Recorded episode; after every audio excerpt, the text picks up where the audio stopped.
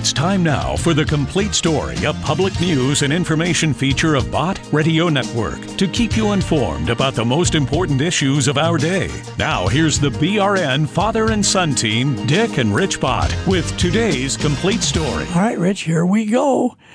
Thanksgiving is over. Wasn't that wonderful? Wasn't that a wonderful time? There's so much to be thankful for. Yeah. And now we're looking forward to exactly right. Celebrating the birth of Jesus. My word, because so many people are rushing to the stores and getting all excited. But where is the line to see Jesus? I want to get the Christmas season started with our Bot Radio Network family thinking about that. Where is the line to see Jesus? Christmas time was approaching. Snow is starting to fall. Shoppers choosing their presents. People filling the mall.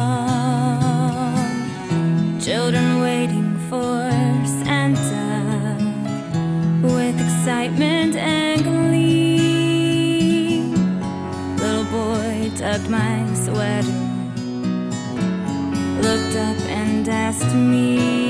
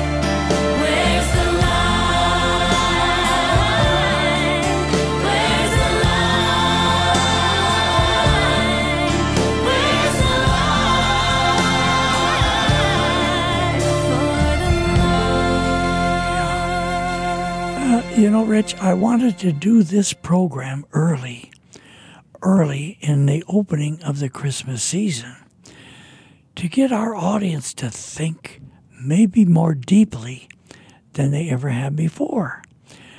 What is Christmas actually but celebrating the birth of Christ, the little baby in the manger? There's so much to think about there. It was God Himself that caused the Virgin Mary to conceive a child, and that made the child God's son and living as a man on earth. Isn't that interesting how God chose Jesus, his son, to come to earth as an unborn child. Fully God and fully man at the same time. You missed my point, as an unborn child. Yes. Read your Bible, folks. It's recorded as an unborn child. But he was a child even before he was born. God chose that, maybe to send a message. There's no doubt what it is to be pro-life, and this was the example. Now here is a song that I've had in our archives for years and years. We all know that Jesus was the Son of God, and he was born of Mary. But what about his father's side as opposed to his mother's side? Hear this song and listen to it, folks.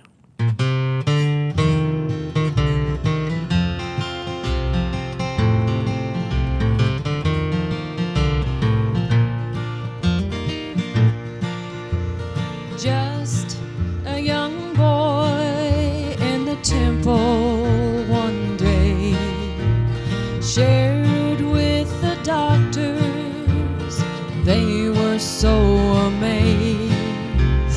Never had they seen one so young speak so swift. They asked him many questions, conversation went like this. What's your name, son? On my mother's side, my name is Jesus.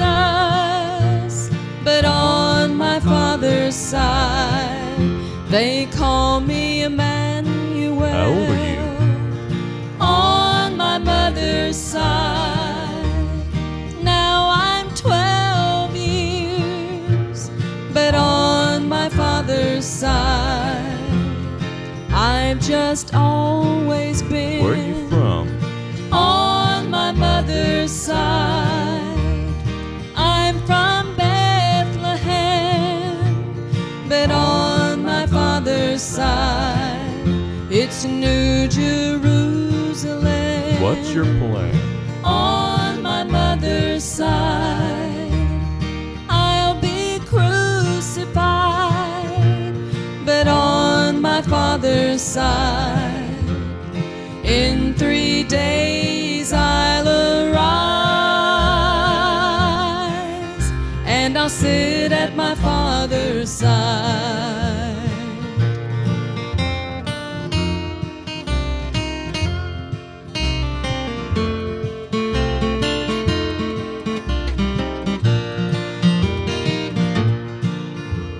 He was the Son of God, yet the Son of Man.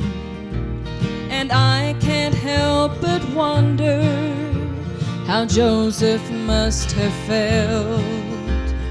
Through an open door that day, he heard his son reply. He said, you see, I'm the King of Kings, that's on my father's side. What's your name, son? On my mother's side, my name is Jesus. But on my father's side, they call me Emmanuel. How old are you? On my mother's side,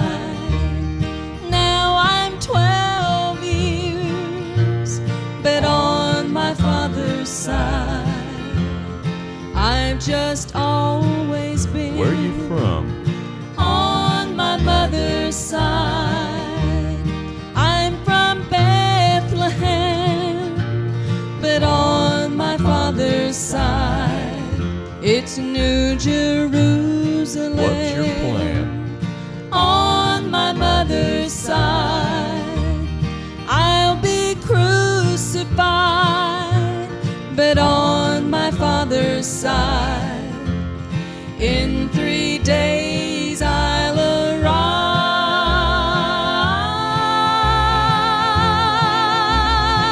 arise, and I'll sit at my father's side. Isn't that a beautiful story? So as we think about Christmas, you know, Rich, it's gotten so that in parts of the country, they don't even say Merry Christmas. They forget whose birthday we celebrate when we say Christmas. That's what I want our listeners to really think about early in the Christmas season. Now, I don't know what church they go to. I don't know what their denomination is. I don't know any of that, but I'm talking to individual human beings, individual people, and they've got to understand that the story of Christ is a pro-life story. And I want you to think now, because this program is going to be different maybe than what you've even heard in a church before. I'm sad to say that may be the case. A good pastor, a good Bible preacher, well, he certainly will understand this, and he should preach it. But some don't, and people grow up, and they've never been challenged. Now, there was a congressman from Illinois by the name of Congressman Henry Hyde, and he died November 29th, 2007, at Rush University Medical Center in Chicago, following complications from open-heart surgery. And he's survived by his wife, and it was his second wife, and his 4 children. But Congressman Henry Hyde had a passion for pro-life, and he opposed killing unborn children. Isn't that something? And you're going to hear a speech that he gave on the floor of the House of Representatives. This had to have been, he died in 2007, so it probably was 2005, maybe earlier than that. But I want you folks to think, when have I heard a message in my church that nails it as much as he did, and he was just a politician? Here it is. Mr. Speaker, I yield the balance of my time to the gentleman from Illinois, Mr. Hyde, Chairman of the House Judiciary Committee. The gentleman from Illinois is recognized for 15 minutes. I ask unanimous consent to revise and extend my remarks. Without objection. And I also beg the indulgence of my colleagues not to ask me to yield, because I cannot and will not, and I would appreciate the courtesy. I also want to say briefly that those who have charged us with politics, invidious politics, for delaying this, ought to understand that Americans can't believe this practice exists. And it has taken months to educate the American people, and it'll take many more months to educate them as to the nature and extent of this horrible practice. That is one reason it has taken so long. Now, the law exists to protect the weak from the strong. That's why we're here. Mr. Speaker, in his classic novel, Crime and Punishment, Dostoevsky has his murderous protagonist, Raskolnikov, say, man can get used to anything, the beast. That we're even debating this issue, that we have to argue about the legality of an abortionist plunging a pair of scissors into the back of the tiny neck of a little child whose trunk, arms, and legs have already been delivered, and then suctioning out his brains, only confirms Dostoevsky's harsh truth. We were told in committee by an attending nurse that the little arms and legs stop flailing and suddenly stiffen as the scissors is plunged in. People who say, I feel your pain, aren't referring to that little infant. What kind of people have we become that this procedure is even a matter for debate? Can't we draw the line at torture, and baby torture at that? If we can't, what's become of us? We're all incensed about ethnic cleansing. What about infant cleansing? There's no argument here about when human life begins. The child who's destroyed is unmistakably alive, unmistakably human, and unmistakably brutally destroyed. The justification for abortion has always been the claim that a woman can do with her own body what she will. Well, if you still believe that this 4/5 delivered little baby is a part of the woman's body, then I'm afraid your ignorance is invincible. I finally figured out Why supporters of abortion on demand fight this infanticide ban tooth and claw. Because for the first time since Roe v. Wade, the focus is on the baby. Not the mother, not the woman, but the baby. And the harm that abortion inflicts on an unborn child, or in this instance, a 4/5 born child.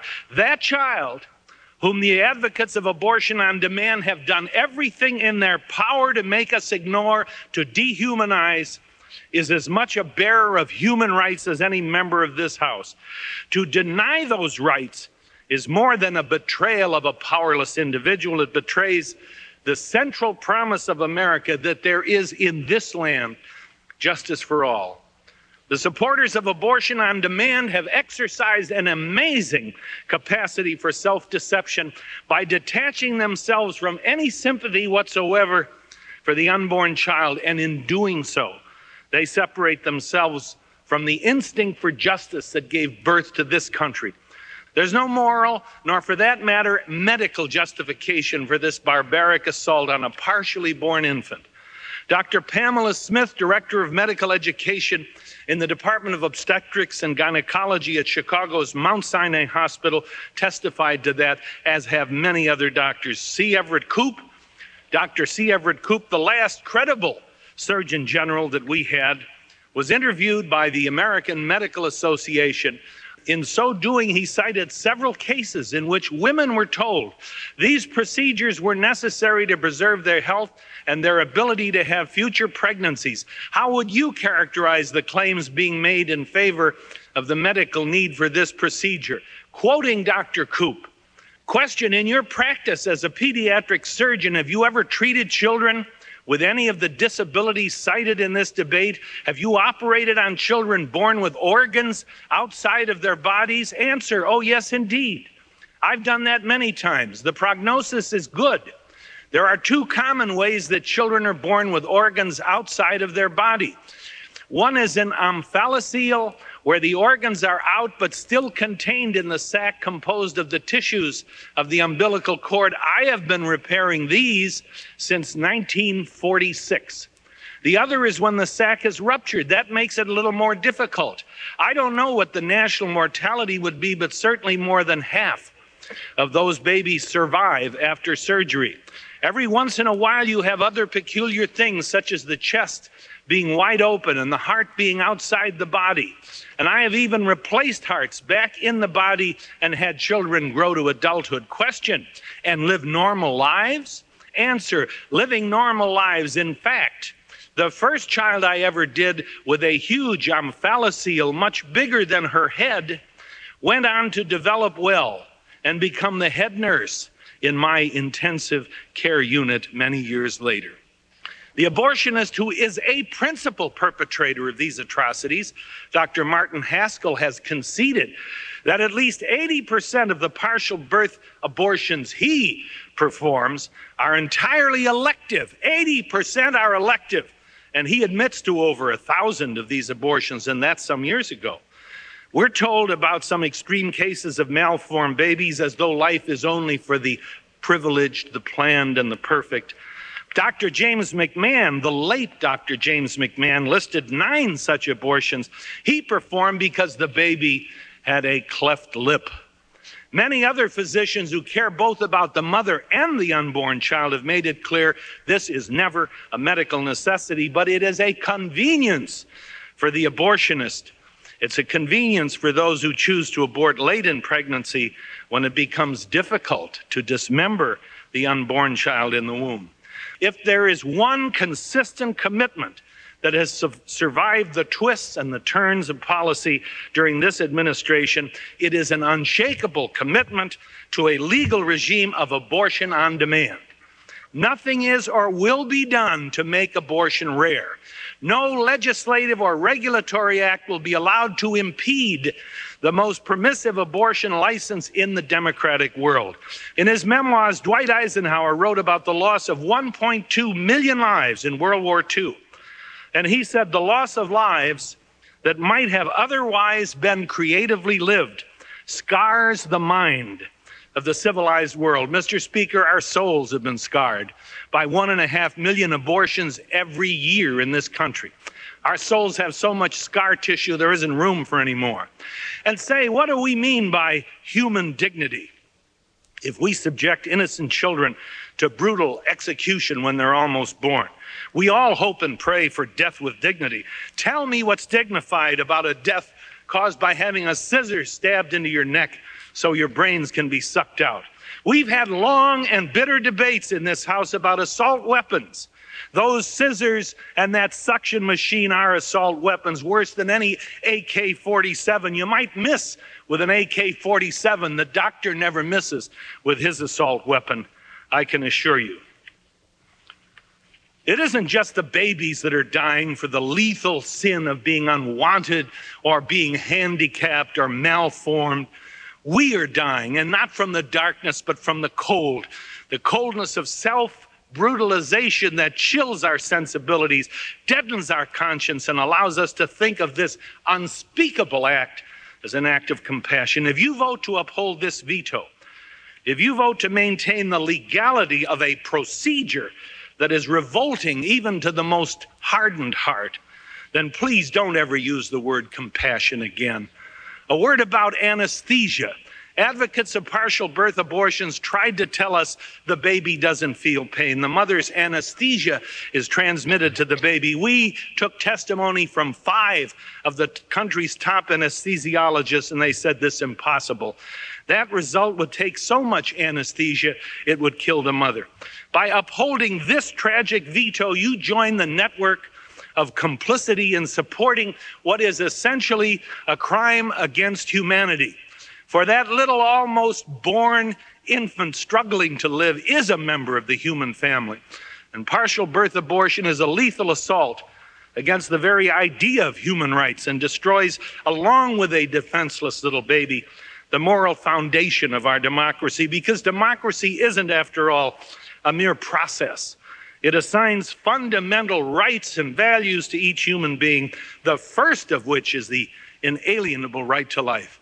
One of the great errors of modern politics is our foolish attempt to separate our private consciences from our public acts, and it can't be done. At the end of the 20th century, is the crowning achievement of our democracy to treat the weak, the powerless, the unwanted as things to be disposed of. If so, we haven't elevated justice. We've disgraced it. This isn't a debate about sectarian religious doctrine, nor about policy options. This is a debate about our understanding of human dignity. What does it mean to be human?